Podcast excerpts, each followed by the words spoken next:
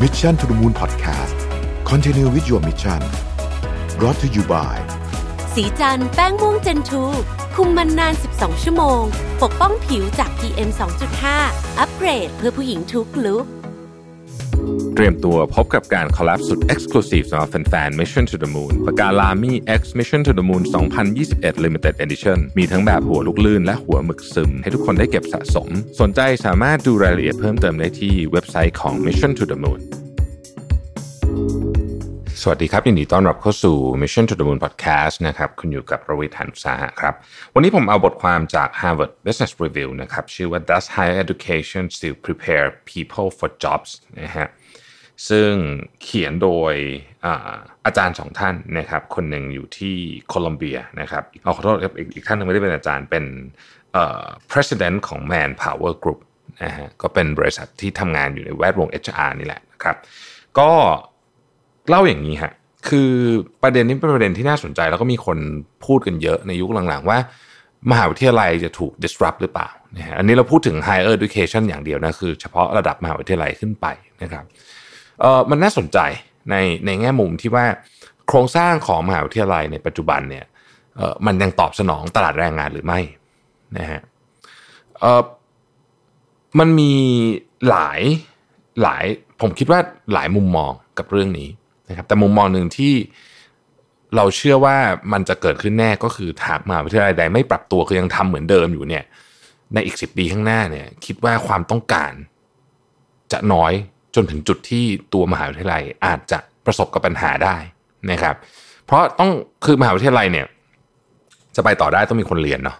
มหาวิทยาลัยมีมีหลายหลายส่วนนะครับ ไม่ใช่เฉพาะการการเรียนการสอนงานวิจัยเองก็เป็นส่วนหนึ่งส่วนสำคัญของมหาวิทยาลัยเหมือนกัน แต่ว่าอันนี้ผมพูดถึงพาร์ทการเรียนการสอนก่อนก็แล้วกันนะครับ เอาดูจำนวนก่อนนะฮะในประเทศ OECD มีคนจบมหาวิทยาลัยประมาณสัก 40%นะครับ ในสหรัฐอเมริกาเนี่ยจบประมาณสัก 50%นะฮะอันนี้เอาคนรุ่นที่อายุเนี่ยประมาณสัก25ถึง35แถวๆนี้ในในเวลานี้นะครับในเวลานี้ ทีนี้มันมีรายงานฉบับหนึ่ง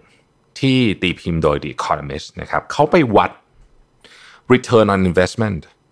นะฮะก็คือการค่าใช้จ่ายในการเรียนมหาวิทยาลัยนะตั้งแต่อดีตนะครับจนกระทั่งถึงปัจจุบันนี้เนี่ยว่า พอเรียนไปแล้วเนี่ยมันเพิ่มศักยภาพในการหาเงินนะขนาดไหนนะครับเเวลาเราไปเรียนเนี่ยเนาะอันหนึ่งแน่นอนอะผมเชื่อว่าคนส่วนใหญ่ไปเรียนมหาวิทยาลัยเนี่ยจุดมุ่งหมายก็คือต้องการที่จะทำงานใช่ไหมครับแล้วก็ตอนไปต่อปริญญาโทอย่างเงี้ยก็หลายคนก็ตอบเพื่ออยากจะอัพเลเวลของเงินเดือนขึ้นไปนะฮะคำถามก็คือว่าเงินที่ลงไป อันนี้เอาของอเมริกานะฮะเงินที่ลงไปเนี่ยมัน มันคุ้มค่าขนาดไหน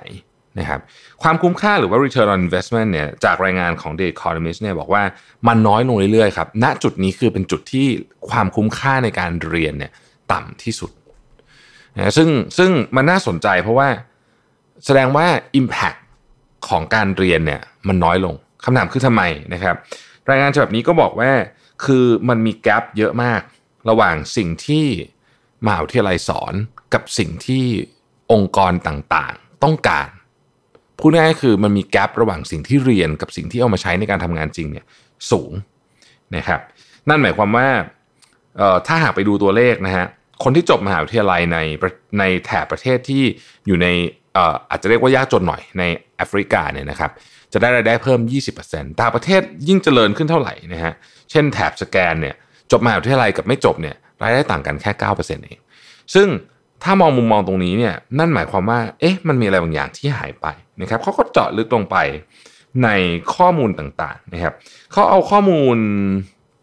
เอ่อตรงนี้ก็เป็น meta analysis มาดูว่าเอ่อที่ผ่านมาเนี่ยนะฮะความสัมพันธ์ระหว่างระดับการศึกษานะครับกับความสามารถในการทำงานนะฮะมันสัมพันธ์กันขนาดไหนนะครับเขาเอาเอาเอา meta data มาดูเนี่ยแล้วก็จะพบว่าเอ๊ะ จริงๆเนี่ย correlation มันต่ำ correlation ต่ำก็คือมันมีความสัมพันธ์กันไม่เยอะ สิ่งที่สัมพันธ์กันเยอะเขาเรียกว่า higher intelligence score higher intelligence score คืออะไรนะครับ higher intelligence score เนี่ยเป็นเป็นวิธีการวัดเอ่อค่าหลายอย่าง เช่น ความสามารถในการเรียน ความสามารถในการใช้เหตุผล ความสามารถในการใช้ลอจิกอะไรอย่างนี้เป็นต้นเนี่ยนะครับ ซึ่งมันก็มีพาร์ทหนึ่งแหละที่เกี่ยวข้องกับการเรียนในมหาวิทยาลัย แต่ว่าไม่ใช่ทั้งหมดนะฮะกระบวนการทั้งหมดนี้เนี่ย มันมันบอกบ่งบอกว่านายจ้างหรือว่าองค์กร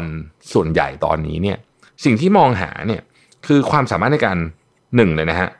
เรียนรู้และคิดปรับเปลี่ยนตัวเองตลอดเวลา เพราะว่าโลกตอนนี้มันมันเปลี่ยนเร็วมากจริงๆนะฮะมีความยืดหยุ่นสูงมากๆ แล้วก็เอ่อ soft skill ต่างๆ ที่ critical มากๆ เขาไปสำรวจมานะฮะ manpower group นี่เขาไปสำรวจมา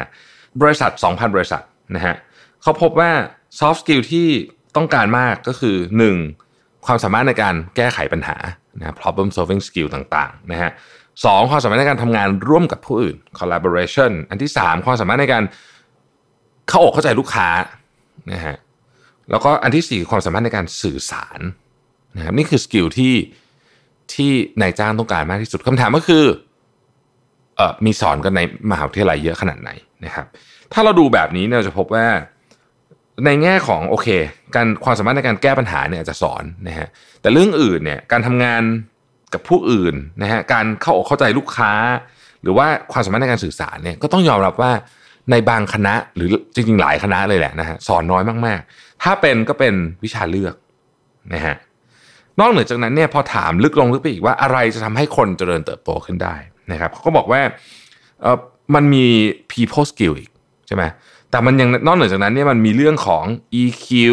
นะฮะ resilience resilience ก็คืออความสามารถที่แบบ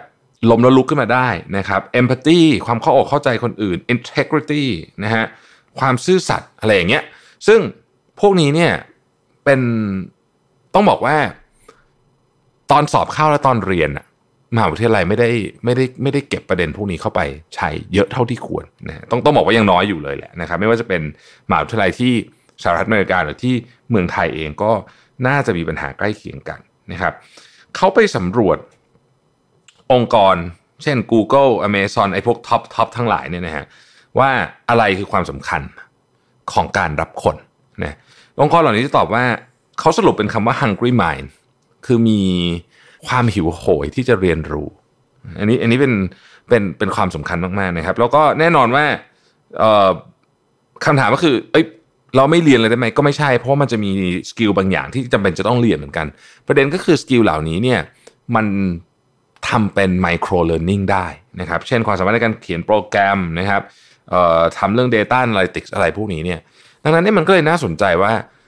เอ๊ะ ถ้าเกิดว่าเป็นโปรแกรมได้ Google ก็มีเปิดสอนอยู่นะฮะมีใบ certificate ให้ต้องสอบอะไรเป็นเรื่องเป็นราวเนี่ย เอ๊ะ มันกลายเป็นว่าในอนาคตเนี่ยวิธีคิดเรื่องการเรียนมันจะเปลี่ยนไปหรือเปล่านะครับ แล้วถ้าเป็นอย่างนี้จริง ถ้าสมมติว่า วันหนึ่งนะ ผมยกตัวอย่างนี้ไม่ได้อยู่ในบทความนะฮะแต่วันหนึ่งผมจบม .6 มา ผมอาจจะออกไปทำงานอะไรสักสองสามปี ระหว่างนั้นก็เรียน Google Certificate ไปด้วยสักสี่ใบคำถามก็คือว่าตอนไปสมัครงานเนี่ย ไม่มีไม่มีใบปริญญาตรีนะ แต่มีประสบการณ์การทำงานสามปีละนะฮะอาจจะทำธุรกิจอะไรสามปีนะฮะหรือว่าไป ไปทำอะไรสักอย่างมา แล้วก็เรียน Google Certificate มาสี่ใบใบหนึ่งใช้เวลาเรียนสักสามเดือนหกเดือนอะไรอย่างนี้เนี่ยนะฮะเรียนไปด้วยทำงานไปด้วยเนี่ยองค์กรจะอยากรับผมมากกว่าหรือเปล่า เทียบกับปริญญาในแบบดั้งเดิม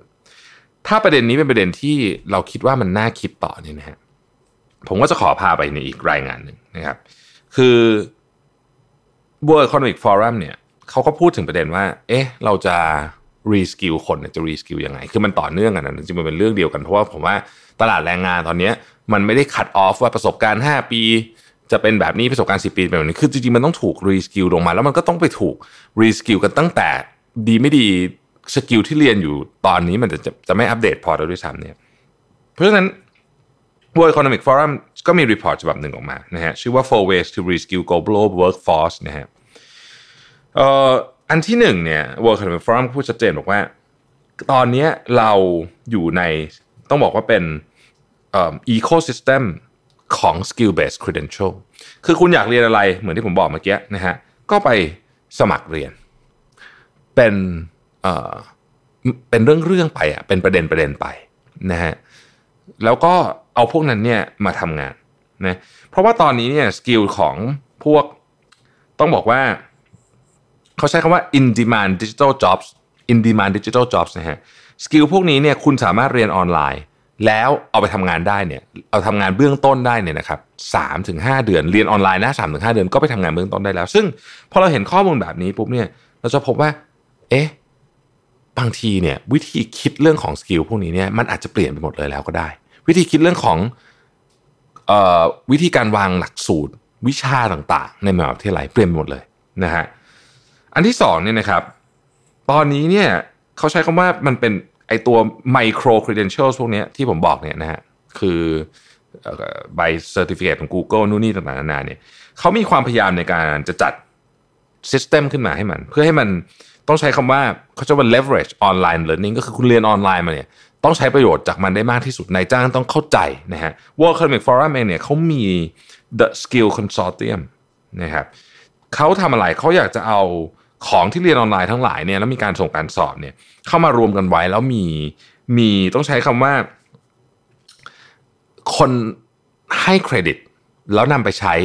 สมัครงานใช้ใช้ทำงานหรืออะไรได้จริงจังนะฮะคือเป็นเรื่องเป็นราวมากขึ้นนะครับ ซึ่งคนเนี่ยเริ่มจะให้ความสำคัญกับกับต้องบอกว่าวิธีคิดแบบนี้มากขึ้นในจ้างนะครับในจ้างอันที่สามเนี่ยนะฮะก็คือว่า ในตัวมหาวิทยาลัยเองเนี่ยเขาเขาอยากจะโฟกัสนะฮะไปที่อะไรบางอย่างที่มันไม่สามารถที่จะทำบนออนไลน์ได้ทั้งหมดนะฮะคืออันเนี้ยมันก็มีมุมหนึ่งที่น่าสนใจเหมือนกันของบางอย่างมันอาจจะต้องเรียนในมหาวิทยาลัยจริง ๆ แต่หลักสูตรต้องปรับแบบมโหฬารเลยนะครับ แล้วก็อีกอันหนึ่งจริง ๆ เป็นประเด็นสุดท้ายก็คือว่า digital literacy ก็ต้องถูก improve คำว่า digital literacy ก็คือความรู้ความเข้าใจในการใช้เครื่องไม้เครื่องมือดิจิทัลพวกนี้นะครับผมว่าทั้งหมดทั้งมวลเนี่ยมัดรวมกันเนี่ยเราเห็นทิศทางเหมือนกันว่ามหาวิทยาลัยเองก็กำลังถ้าไม่ปรับนะเยอะนะ ตกอยู่ในที่นั่งลำบาก พอสมควรนะ แล้วมันจะลำบากขึ้นเรื่อยๆด้วย เพราะว่า